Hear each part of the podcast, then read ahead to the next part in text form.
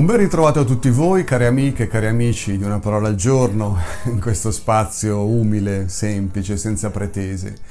E oggi, oggi voglio provare a parlarvi della bontà e vorrei provare a farlo senza incorrere nel rischio di essere banale, retorico, di, di, dire cose scontate, perché la bontà non se lo merita. La bontà è una cosa talmente grande ed importante che eh, non possiamo parlarne mettendole addosso, diciamo, eh, dei colori, delle tinte che tendono a snaturarla. E allora mi sono detto da dove partire e vorrei provare a partire da una dimensione universale, diciamo attorno alla quale forse riusciamo a incontrarci tutti parlando della bontà. E cioè che la bontà si esprime nella ricerca del bene. La bontà focalizza il bene dell'altra persona, di una situazione, di una problematica, di un contesto, di un progetto, mira al bene di questa cosa. E quindi la bontà si mette in atto, mette in atto tutte le sue potenzialità per favorire questo bene che poi è vitale no? per l'altra persona, per la situazione per la quale ci spendiamo. Però certo, poi parlare di bene significa anche eh, dover fare i conti con il tema complesso della soggettività. Ciò che io posso ritenere sia bene per una situazione magari non lo è per un'altra persona, no? E, e quindi capite che ci muoviamo sempre in un terreno complesso. Però sì, eh, credo che eh, bontà e bene eh, siano due cose che vanno insieme, altrimenti non sarebbe bontà. Certo ci è facile no? immaginare la bontà nei rapporti con le persone che amiamo, no? eh, con la nostra famiglia, con i nostri bambini, con le persone che fanno parte appunto del nostro piccolo mondo. Ci è facile pensare che quindi la bontà si esprima nella ricerca del bene per queste persone che appartengono alla nostra vita e per le quali proviamo un forte e sincero amore. Però tante volte sembra quasi che la bontà non possiamo poi più permettercela quando usciamo fuori casa.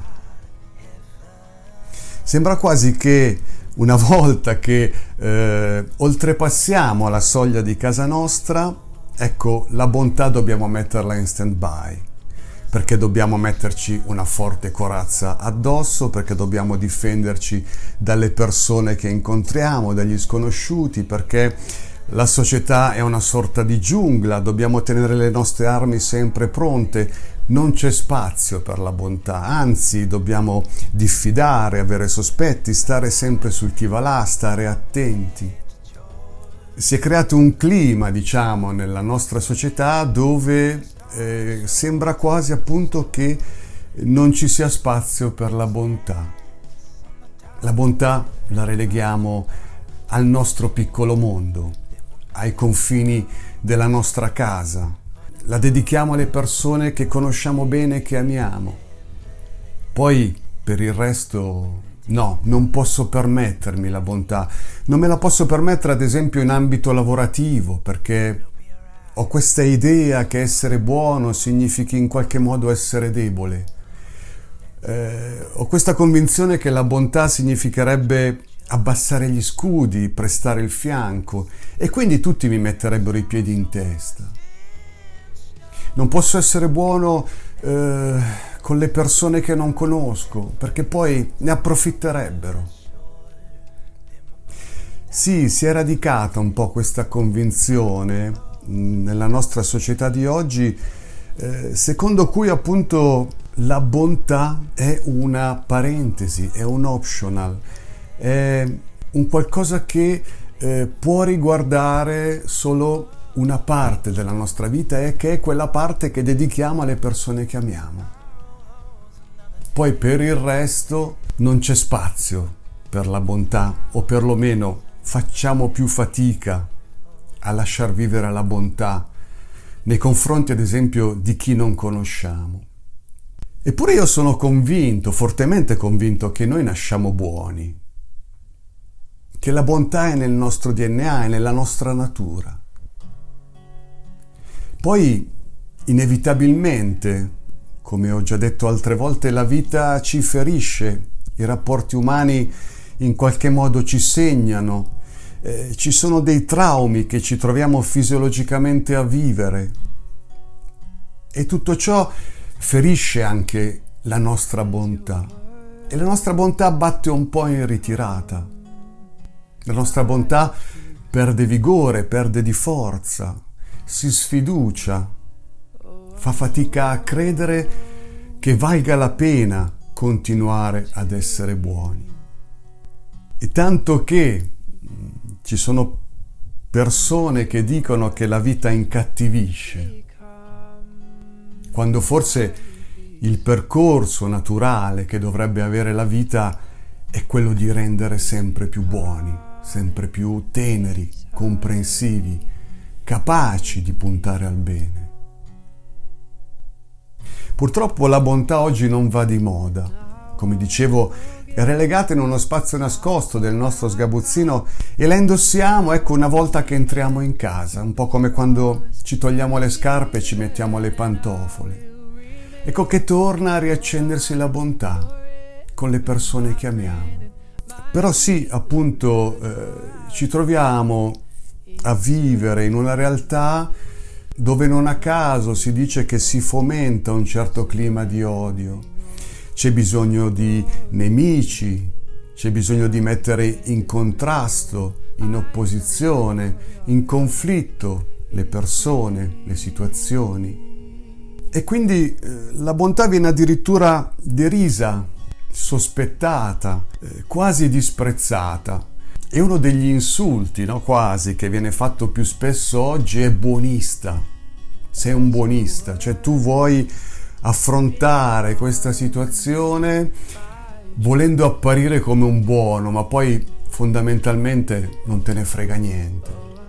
Cioè spesso si sente questa accusa di buonismo di fronte a situazioni dove eh, si cerca di trovare vie no, per esprimere bontà, eppure questa bontà viene sospettata. L'accusa di buonismo fondamentalmente è un po' questo modo paradossale di mettere in luce la carenza di bontà, la fatica che fa la bontà oggi a concretizzarsi, a esprimersi, a realizzarsi, a mettersi in opera per il bene di tante persone. E tante volte appunto si accusa la bontà di buonismo, semplicemente perché, come dire, eh, non si crede nella bontà più vera, più sincera, più profonda. La bontà fa fatica a farsi spazio oggi. Devi fare i conti con tanti muri, tanti reticolati, deve fare i conti con eh, delle forti discriminazioni, ineguaglianze, ingiustizie va a sbattere contro un linguaggio che esprime tutt'altro che bontà.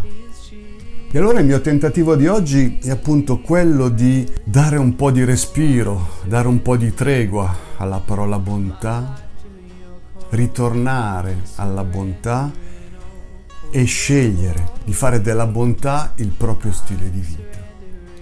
Molti ti diranno ah, che ingenuo che sei credi ancora nella bontà. Abbiamo un po' eh, fatto nostra questa idea di bontà secondo la quale essere buoni significa essere dei perdenti. Perché? Perché prevale, prevale quest'idea che si fanno strada i furbi, i prepotenti, gli arroganti. E mentre se scegli di essere un buono non vai da nessuna parte. Un'idea secondo me completamente falsa, perché chi l'ha detto? Chi ha detto che la bontà non ti porta da nessuna parte? Sulla base di cosa? Eh, ci sono esperienze di persone che hanno centrato la loro vita sulla bontà, che sono diventate un faro, una luce, un modello, un esempio per tutti noi. E viva Dio! Ci sono state queste donne, questi uomini che hanno scelto la bontà come stile di vita e in qualche modo hanno eh, salvaguardato l'umanità.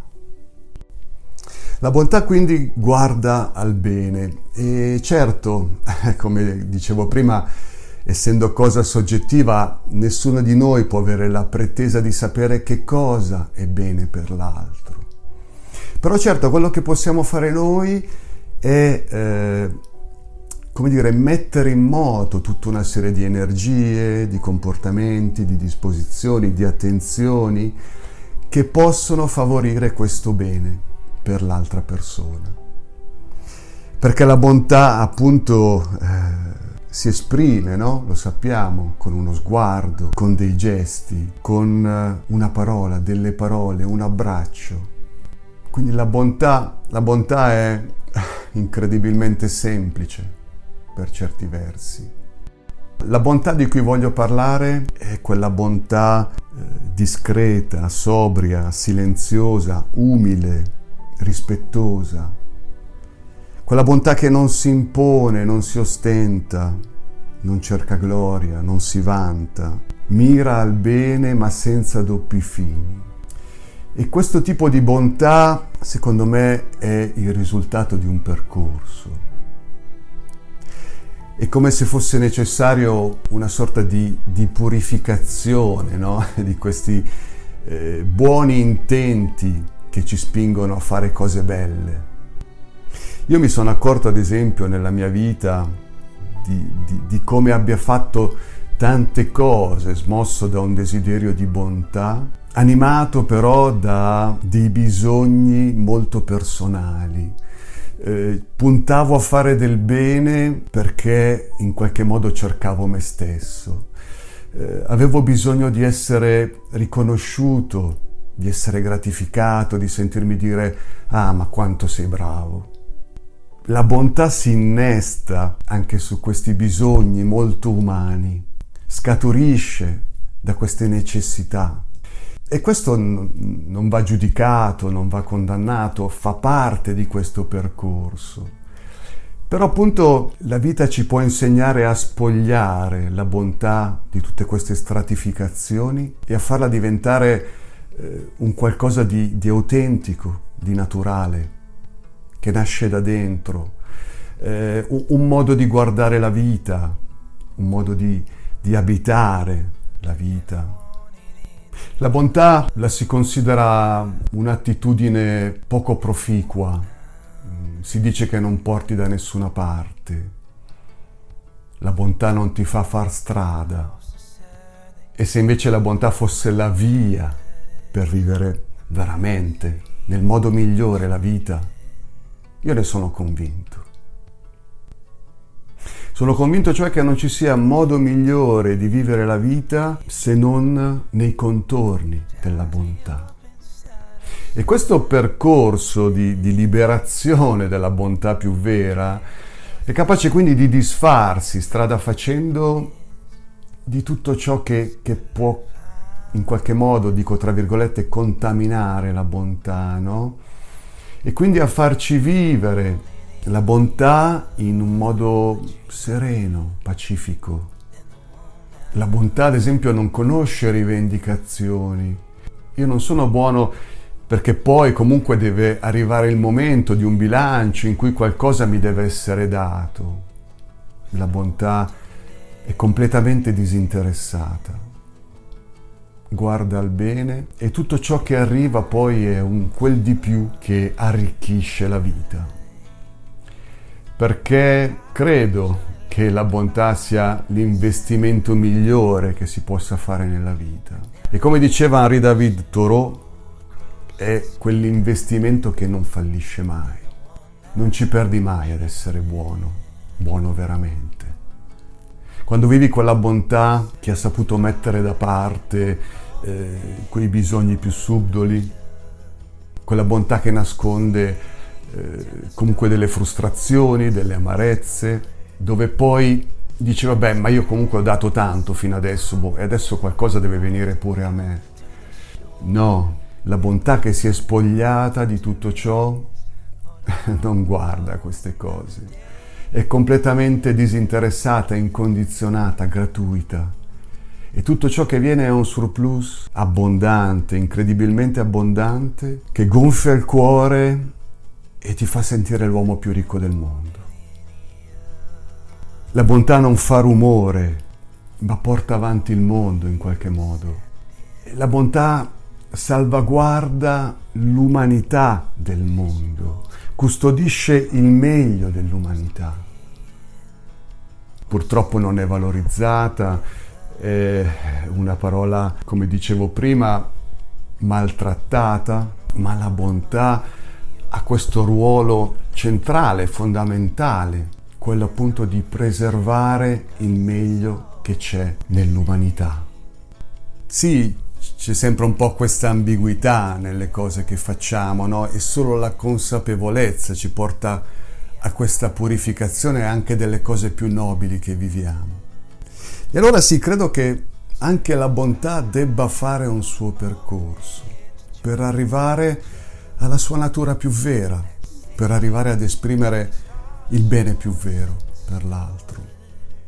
E questo percorso lo devono fare soprattutto le persone che, che eh, sono un po' dei paladini della bontà, no? che magari sono buoni per professione, tra virgolette, passatemi l'espressione. Persone che hanno fatto della bontà eh, la loro vita, e che quindi ecco sono partiti sempre eh, animati un po' da questi bisogni più profondi, più nascosti, più inconfessati. E la vita li aiuta no? a, a, fare questo lavoro di decostruzione, di pulizia, eh, questo percorso che setaccia la bontà e che eh, lascia poi tra le mani appunto la bontà più vera, più autentica. Perché poi chi cerca di vivere la bontà nella sua essenza eh, più vera, ecco, non pretende di sapere cosa è bene per l'altro, non eh, pretende sostituirsi all'altro, non vuole essere il salvatore di nessuno. Semplicemente in una forte empatia, sensibilità, sente di poter fare delle cose eventualmente per il bene dell'altra persona, appunto di una situazione, di un problema, di una realtà e può provare a mettere in moto le sue energie buone per contribuire affinché appunto il bene più grande possa vivere. Però sia ben chiaro, la bontà non è fessa, non è bonacciona. La bontà eh, non accetta tutto, non tollera tutto, non chiude gli occhi su ogni cosa.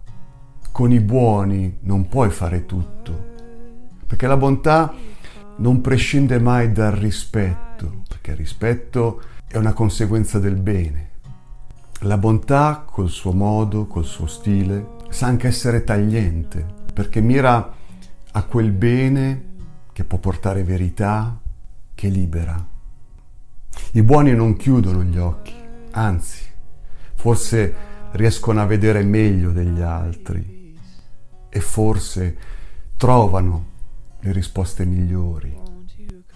La bontà smaschera, la bontà raggiunge le persone nella loro essenza più vera. E quindi sì, forse a dispetto di quanto in molti possano credere oggi, la bontà è pienamente nel mondo. La bontà non è sradicata, è incarnata nel mondo. E forse sa vedere meglio di altri la vita, le persone. Ecco, io boh, a 51 anni, quasi 52, Credo di aver capito che la bontà è la migliore scelta di vita che possa fare, certo con i miei limiti, le mie incapacità, le mie inadeguatezze, i miei sbagli, i miei errori, certo, certo questo è inevitabile, però sento che la bontà è l'abito migliore che possa indossare tutte le mattine per vivere i miei giorni. E non devo sforzarmi di farlo, È un po' come se la bontà eh, si fosse in qualche modo impossessata di me. E fosse diventata la stella verso la quale punto per continuare il mio viaggio. Io credo che la bontà quindi possa essere una delle parole portanti della nostra vita, anche se tutto ciò va in contrasto con la mentalità della nostra società che, che invece appunto punta su, su, altre cose. Anche se tutto ciò deve fare i conti eh, con eh, la complessità della vita, con la complessità di ciò che siamo, però credo che sia la strada che ci sta di fronte che vale la pena percorrere. Sì, sono convinto che la bontà sia il modo migliore per vivere la vita, il modo migliore per arricchirla. Ci saranno fregature, esperienze che non andranno bene, ci saranno tentativi fallimentari eh, e ci saranno poi, come dire, giorni dove magari verrà voglia di ricredersi dove magari ti dici ma perché non faccio come tutti gli altri? Però la risposta viene subito. L'investimento sulla bontà nella vita mi ha dato più di ogni altra cosa. E quindi se imparassimo a relativizzare tante cose che oggi consideriamo indispensabili, se imparassimo a dare il giusto peso, il giusto valore a tante cose verso le quali spendiamo un mare di energie e di soldi, forse potremmo capire che la scelta della bontà è quella su cui vale la pena appunto eh, investire nella vita. Ed è ciò che può arricchire in modo straordinario il nostro vivere. Quante volte appunto sento le persone anziane dire, eh vabbè, tanto poi quando si arriva al momento fatidico dove dobbiamo lasciare questa terra, non ci portiamo dietro niente. Io credo che un cuore che ha scommesso sulla bontà arrivi in quel momento con una gratitudine che gli scoppia in petto e possa dire che bella che è stata la mia vita. Che bella che è stata. Ecco allora qual è il punto parlando della bontà? Che la bontà quindi non è una parte della nostra vita, non è quell'atteggiamento che metto in atto solo con delle persone, non è un piccolo capitolo della mia settimana perché non so, tutti i sabati vado a trovare i malati, non è neanche il mio lavoro perché mi occupo delle persone, cosa bellissima lodevole e mai, mai mi stancherò di ringraziare tutte le donne e tutti gli uomini che ogni giorno mettono in atto concretamente gesti, attenzioni, parole che esprimono bontà. Ma la bontà verso la quale voglio portarvi è quella bontà che abbraccia tutta la vita. È la bontà che scelgo come stile di vita Ecco, così mi andava oggi di provare a, così, a riflettere con voi sulla parola bontà. Non so se sono riuscito a farlo, eh, però ecco, spero di eh, essere riuscito a, a suscitare il desiderio di credere insieme che valga la pena appunto eh, scegliere la bontà come stile di vita. Non preoccupiamoci di ciò che dicono gli altri, mettiamo da parte le paure di essere sopraffatti se siamo buoni. La vera bontà è tosta, la vera bontà ha le spalle larghe, è disarmante ma è solida, sa affrontare la vita con semplicità e a cuore aperto. La bontà è un dinamismo che genera vita la bontà è un motore che è capace di innescare le nostre migliori risorse. La bontà è quanto di meglio possiamo fare per vivere appieno la nostra missione di umani. Ci sentiamo alla prossima parola. grazie sempre dell'ascolto. Un grande abbraccio a tutti e come sempre vi auguro una felice giornata.